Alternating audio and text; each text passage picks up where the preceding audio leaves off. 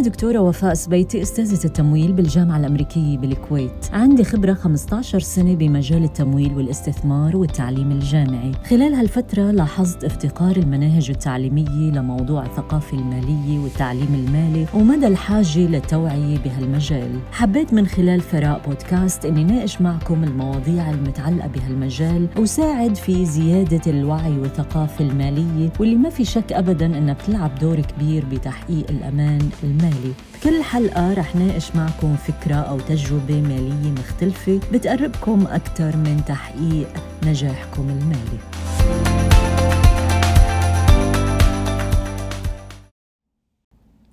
إذا كنت حابب تستثمر ومش عارف من وين تبدأ أو بتسمع عن أدوات الاستثمار المختلفة مثل الأسهم والسندات والذهب والعقار بس مش متأكد شو المخاطر والعوائد للاستثمار فيهم وما عندك الخبرة الكافية لتعرف أي وسيلة استثمار تبدأ فيها.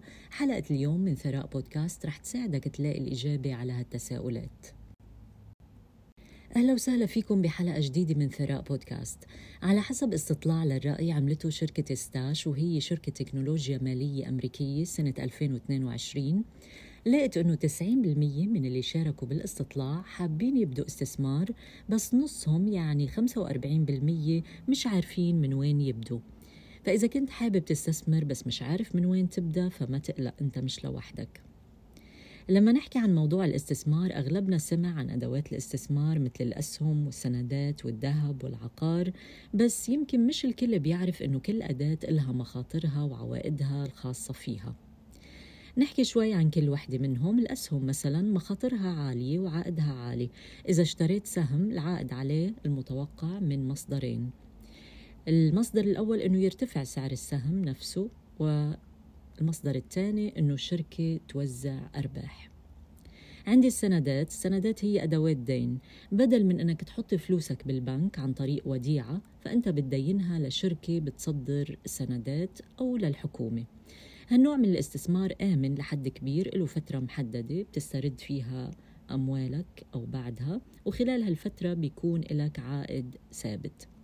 طبعا لما نقارنها بالاستثمارات الثانية مثل الأسهم تعتبر عوائدها أقل لأنه لأنها أقل خطورة. عندي العقار العقار بيعتبر استثمار آمن لحد كبير الأصل بيكون ملموس على عكس الأسهم والسندات اللي هي عبارة عن أوراق مالية. هلا معروف إنه الاستثمار بالعقار بيحتاج لرأس مال كبير وبالتالي كاستثمار مش متاح لكل الأشخاص. وعندي كمان السلع السلع الأساسية مثل الذهب والفضة والنفط. الذهب طبعا غني عن التعريف هو الأشهر. آه هو حماية واستثمار بوقت واحد. بدل ما أنه نحتفظ بالمال كعملة ورقية نشتري الذهب أو الفضة. فهي أدوات الاستثمار المعروفة والتقليدية. هلأ لو سألت أي وحدة من هالأدوات بحقق لي أعلى عائد. رح أقول لك الاستثمار بالأسهم. كيف عرفنا؟ البيانات والأرقام التاريخية موجودة لأكثر من 100 سنة ماضية وصارت عليها دراسات كتير. من أهم هالدراسات عملها اقتصادي أمريكي معروف اسمه جيرمي سيجل وهو أيضا دكتور تمويل بجامعة وورتون. عمل دراسة وبحث عن العوائد السنوية التاريخية على عدة أصول استثمارية خلال الفترة من 1802 ل 2012 يعني خلال فترة 210 سنين. وألف كتاب اسمه الأسهم للمدى الطويل Stocks for the Long Run. شو توصلت له الدراسة؟ توصلت إنه الأسهم بالسوق الأمريكي حققت أعلى عوائد خلال هالفترة. مقارنة مع الأصول الثانية اللي كانت بالدراسة اللي هي سندات الشركات والسندات الحكومية والذهب. العائد على الأسهم كان 6.6% بالمتوسط. آه، سندات الشركات 3.6 سندات الحكومية 2.7 الذهب 0.7 آه، وبينت الدراسة أنه الدولار اللي استثمر عام 1802 صار 700 ألف دولار ب 2012 فإذا هيدي أول ميزة للإستثمار بالأسهم إنها أثبتت على مر التاريخ إنه عوائدها الأعلى. طيب نحكي شوي عن المزايا الثانية واحدة من أكثر الأشياء الجذابة بسوق الأسهم إنك تقدر تبدأ تستثمر بمبلغ بسيط مثلا 500 دولار بواحد من صناديق الاستثمار. مقارنة مع شو؟ مقارنة مع بدء مشروع مثلا أو شراء عقار اللي بيتطلبوا رأس مال كبير. كمان الاستثمار بالأسهم ما بيحتاج تفرغ كامل يعني بتقدر تستثمر بسوق الأسهم وإنت عندك شغلك بأوقات آه، فراغك. ما تحتاج تتعامل مع الناس بشكل مباشر مثل ال business والعقار. وعلى فكرة الاستثمار بالعقار في درجة من التعقيد. يعني لازم تتعامل مع آه، عقود وصيانة وضرائب ومشاكل مستأجرين وقوانين البلد والرسوم. طبعا بيعتمد كتير على البلد وعلى المنطقة. أنا مش ضد الاستثمار بالعقار بس بيبقى نوع من مهم من أنواع الاستثمار لكن له ال business model الخاص فيه واللي مش كتير ناس بتنجح فيه. طيب كمان شو مزايا الاستثمار بالأسهم؟ آه بتقدر تنوع محفظتك. يعني ممكن تشتري أسهم وسندات بقطاعات وصناعات مختلفة وحتى بدول مختلفة إذا اخترت مثلا صندوق بيستثمر عالمياً. كمان سوق الأسهم مكان بتحكمه قوانين والشفافية فيه عالية. الشركات المدرجة بتخضع لرقابة عالية ومتطلبات إفصاح عن بياناتهم المالية. بالإضافة للسيولة العالية يعني تقدر تبيع وتشتري بسوق الأسهم مقارنة مع العقار مثلا اللي ما بتقدر تبيعه بسرعة. وأخيرا بتقدر تبني ثروة على المدى الطويل عن طريق الاستثمار بسوق الأسهم من خلال الاستفادة من العائد المركب اللي بيحقق لك عائد أكبر كل ما طالت فترة الاستثمار. ممكن نحكي عن الموضوع بتفاصيل أكثر بحلقة تانية. طيب لنفترض هلأ أنك جاهز للاستثمار ودخلت سوق الأسهم. لو سألت ممكن أشتري أسهم بطريقة مباشرة وبسهولة؟ رح أقول لك إنه بتقدر لو كان عندك المهارة بالتحليل المالي وقراءة البيانات المالية للشركات المصدرة هالأسهم والبحث عن أفضل الشركات ومتابعة السوق بشكل مستمر. غير هيك لو اشتريت بشكل عشوائي رح تصير العملية عشوائية يعني يا بتصيب يا بتخيب. طيب شو الحل إذا ما عندك هالمهارات؟ لأنه مش كل شخص قادر يقوم بهالمهمة. أسواق الأسهم بكل الدول طورت منتجات استثمارية بتوفر للناس بدائل جاهزة. أطلقت عليها اسم صناديق الاستثمار المشتركة Mutual Funds. صندوق الاستثمار هو عبارة عن وعاء استثماري بيجمع رؤوس الأموال من مجموعة من المستثمرين وبيديرها بناء على استراتيجية معينة وأهداف محددة. بحطها مدير الصندوق بحيث أنها تحقق أفضل عائد مع مخاطر منخفضة. إذا هالصناديق بتتميز بالإدارة المتخصصة. المدير بيكون متفرغ لمتابعة تطورات السوق والشركات وشو عم بيصير بالسوق. طبعا هالصناديق بتقدم كل هالخدمات للمستثمرين مقابل رسوم. رسوم الاشتراك في رسوم إدارية بتوصل أحيانا ل 2% رسوم استرداد رسوم تسويق. بالإضافة لنسبة من الأرباح بتتجاوز أحيانا ال 20% سنة 1974 كان في رجل اسمه جون بوغل بيشتغل بشركة اسمها ويلينغتون مانجمنت كومباني شركة خدمات مالية.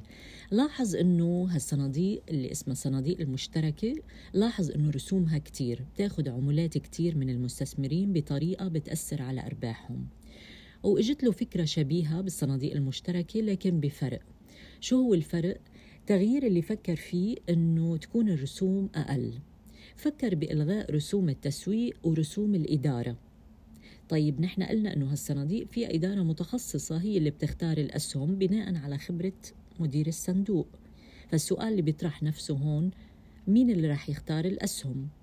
فقال جون بوغل أنه ما حدا أنه الصندوق راح يتبع المؤشر ويصير اسمه صندوق المؤشر Index Fund. وبالفعل سنة 1975 أطلق أول صندوق مؤشر بالعالم اسمه فانغارد ومنها أسس شركته الشهيرة حاليا فانغارد اللي بتدير اليوم أكبر صناديق المؤشرات بالعالم واللي بتقدر أصولها بحوالي 7 تريليون دولار ويطلق عليها عملاق إدارة الأصول بأمريكا. جون بوغل أحدث ثورة بعالم الاستثمار كرس حياته لأنه يمكن الأشخاص العاديين من امتلاك مجموعة من الأسهم والسندات بدون ما يضطروا لدفع رسوم عالية بتأثر على أرباحهم. وهالصناديق سمحت لملايين الناس أنه يستثمروا بأفضل عائد. طبعا جون بوغل بيعتبر أحد أهم الشخصيات اللي ترك بصمة بعالم الاستثمار بأمريكا واللي اعتبرته مجلة فورتشون واحد من عمالقة الاستثمار الأربعة بالقرن العشرين مع وارن بافيت وبيتر لينش وجورج سوروس. يقال إنه إذا كنت بدك تتعلم عن الاستثمار اقرأ أي شيء لجون بوغل عنده كتاب مشهور اسمه The Little Book of Common Sense Investing الكتاب الصغير للاستثمار بالفطرة. بيعتبر مرجع مهم للمهتمين بالاستثمار بصناديق المؤشرات. طيب نحكي شوي عن آلية عمل هالصناديق وكيف بيتم الاستثمار فيها. قالنا إنها بتتبع المؤشر. طيب شو هو المؤشر؟ المؤشر هو عبارة عن مقياس لأداء السوق بيعتمد على تحرك الأسعار بيعكس أداء وحركة أسعار الشركات اللي بيتكون منها. كم مرة سمعت حدا عم يقول كيف السوق اليوم؟ شو بيقصد بالسؤال؟ بيقصد هل المؤشر أخضر أو أحمر طالع أو نازل؟ أشهر مؤشر هو الداو جونز بيتكون من أكبر 30 شركة بالسوق الأمريكي مثل أبل، كوكاكولا، بوينغ، ماكدونالد، ديزني، فيزا، أمريكان إكسبرس، مايكروسوفت وغيرهم. بعده بيجي ستاندرد اند بورز 500 بيضم أكبر 500 شركة بالسوق الأمريكي. طيب السؤال اللي بيطرح نفسه كيف نقدر نستثمر بهالمؤشرات؟ الإجابة هي نحن ما بنقدر نستثمر بهالمؤشرات مباشرة. يعني ما بنقدر نستثمر بداو جونز مباشرة أو بستاندرد أند بورز لكن بنقدر نستثمر بصندوق بيتبع أداء هالمؤشر وبالتالي الصندوق بيكون أداؤه مماثل لأداء المؤشر. فإذا هي باختصار صناديق بتعطينا القدرة على شراء سلة من الأسهم أسهم عدة شركات من خلال ورقة مالية واحدة. ويعتبر أفضل طريقة لدخول سوق الأسهم من غير ما تتحمل مخاطر شراء الأسهم منفردة. فهو صندوق أو هي بشكل عام صناديق بتطبق مبدأ شراء السوق للحصول على أداء السوق. وارن بافيت دايما بيوصي المستثمرين المبتدئين واللي ما عندهم خبرة الكافية لاختيار الأسهم الاستثمار بصناديق المؤشرات. من حوالي 20 سنة وارن بافيت راهن على الاستثمار بصناديق الاستس... صناديق المؤشرات وأنها بتعطي عائد أكبر من غيرها وخاصة صناديق التحوط أو ال hedge funds أخذ مليون دولار وحطهم بصندوق بيتبع مؤشر ستاندرد أند بورز بعد عشر سنين حقق له 125% مقارنة مع أداء خمس صناديق تحوط ما أعلن عن أسمائهم وقتها حققوا 46% فأخذ وورن بافيت المليون دولار وأعطاه لجمعية خيرية. إذا الاستثمار بهالصناديق ممكن يحقق لك عائد مجزي على المدى الطويل وكمان في قصة مشابهة لريتشارد برانسون المستثمر ورائد الأعمال المعروف. ريتشارد برانسون سنة 1992 باع شركة تسجيلات فيرجن تقريبا بمليار دولار وكان السبب إنه بده يستخدم المبلغ لشراء شركة طيران فيرجن أتلانتيك بعد 25 سنة يعني بال 2017 ثروته قدرت ب 5 مليار دولار في مستثمرين طرحوا تساؤل من باب المقارنة بس ماذا لو استثمر هذه الأموال في أحد صناديق المؤشرات؟ الجواب كان إنه رح يحقق نفس المبلغ بالمتوسط أو نفس العائد. وبالتحديد لو إنه استثمرها بصندوق تكنولوجيا كان رح يحقق 8 مليار دولار. بس مثل ما قلت الموضوع من باب المقارنة مش لنقول إنه كان لازم يستثمرها بصندوق بس لنقول إنها آلية سهلة جدا للاستثمار ممكن تحقق ثروة على المدى البعيد. طيب لو سألت شو هي أكبر خمس صناديق موجودة بالسوق الأمريكي؟ عندي SPY أقدم وأشهر صندوق مؤشر بالعالم بتديره شركة سبايدر. عندي IVV عندي VOO كلهم بيتبعوا أداء مؤشر ستاندرد اند بورز 500 عندي VTI بيستثمر بأكبر 3000 شركة. على فكرة أغلب الصناديق آه، اللي فيها حرف ال V هي لشركة فانغارد اللي أسسها جون بوغل. وعندي QQQ بيستثمر بأكبر 100 شركة موجودة بمؤشر الناسداك وبركز على قطاع التكنولوجيا بتديروا شركة انفسكو طبعا كل صندوق من هالصناديق بتديروا شركة. متوسط العائد عليهم بيتراوح بين 8 إلى 10% بالمتوسط وأحيانا أكثر وأحيانا أقل. مثلا فو في أو أو أو اس بي واي متوسط عوائدهم بالخمس سنين اللي راحت كان 9% تقريبا. وطبعا لما أقول بالمتوسط ما بيعني إنه كل سنة. في سنين بتكون أداء الأداء بال minus في بالموجب بالمتوسط بناخد متوسط الخمس سنين أو العشر سنين. هالمعلومات مصدرها website أو موقع اسمه etfdb.com وطبعا في صناديق متخصصة بقطاعات معينة وصناعات معينة. رح أعطيكم بعض الأمثلة إذا بتحبوا تكتبوها. آه، هي مش دعوة للشراء بهالصناديق بس هي دعوة للبحث أكثر عن الصناديق اللي بتناسب اهتماماتكم. في عندي صندوق اسمه إف بيستثمر بالقطاع المالي. القطاع المالي مثل بنك اوف أمريكا وويلز فارغو جي بي مورغان في بيستثمر بالقطاع الاستهلاكي مثل ستاربكس ماكدونالد نايكي XLK بيستثمر بقطاع التكنولوجيا مثل ابل مايكروسوفت فيزا XLE بيستثمر بقطاع الطاقة مثل اكسون موبل وشيفرون XLV بيستثمر بقطاع الصحة مثل جونسون اند جونسون وفايزر XLU بيستثمر بقطاع ال utilities الكهرباء والمي والغاز. XLI بيستثمر بالقطاع الصناعي مثل البوينغ وجنرال إلكتريك وكاتربيلر. TIP بيستثمر بالسندات. VNQ بيستثمر بالعقار. GLD بيستثمر بالذهب. SLV بيستثمر بالفضة. وكمان عندي صناديق للناس اللي مهتمة بالاستثمار وفقا للشريعة الإسلامية. آه عندي صندوق SPUS شريعة industry exclusions حلال اتش ال اي ال الاثنين موجودين بالسوق الأمريكي. طبعا في صناديق كتير عدد الصناديق المؤشرات بالسوق الأمريكي بيتجاوز ال 1760 صندوق. فكمان مرة مش دعوة للشراء بأي من هالصناديق بس هي دعوة للبحث أكثر عن الصناديق اللي بتناسب اهتماماتكم. ولهون بنكون وصلنا لنهاية حلقة اليوم من ثراء بودكاست واللي كانت عن الاستثمار الآمن بسوق الأسهم عن طريق صناديق مؤشرات التداول.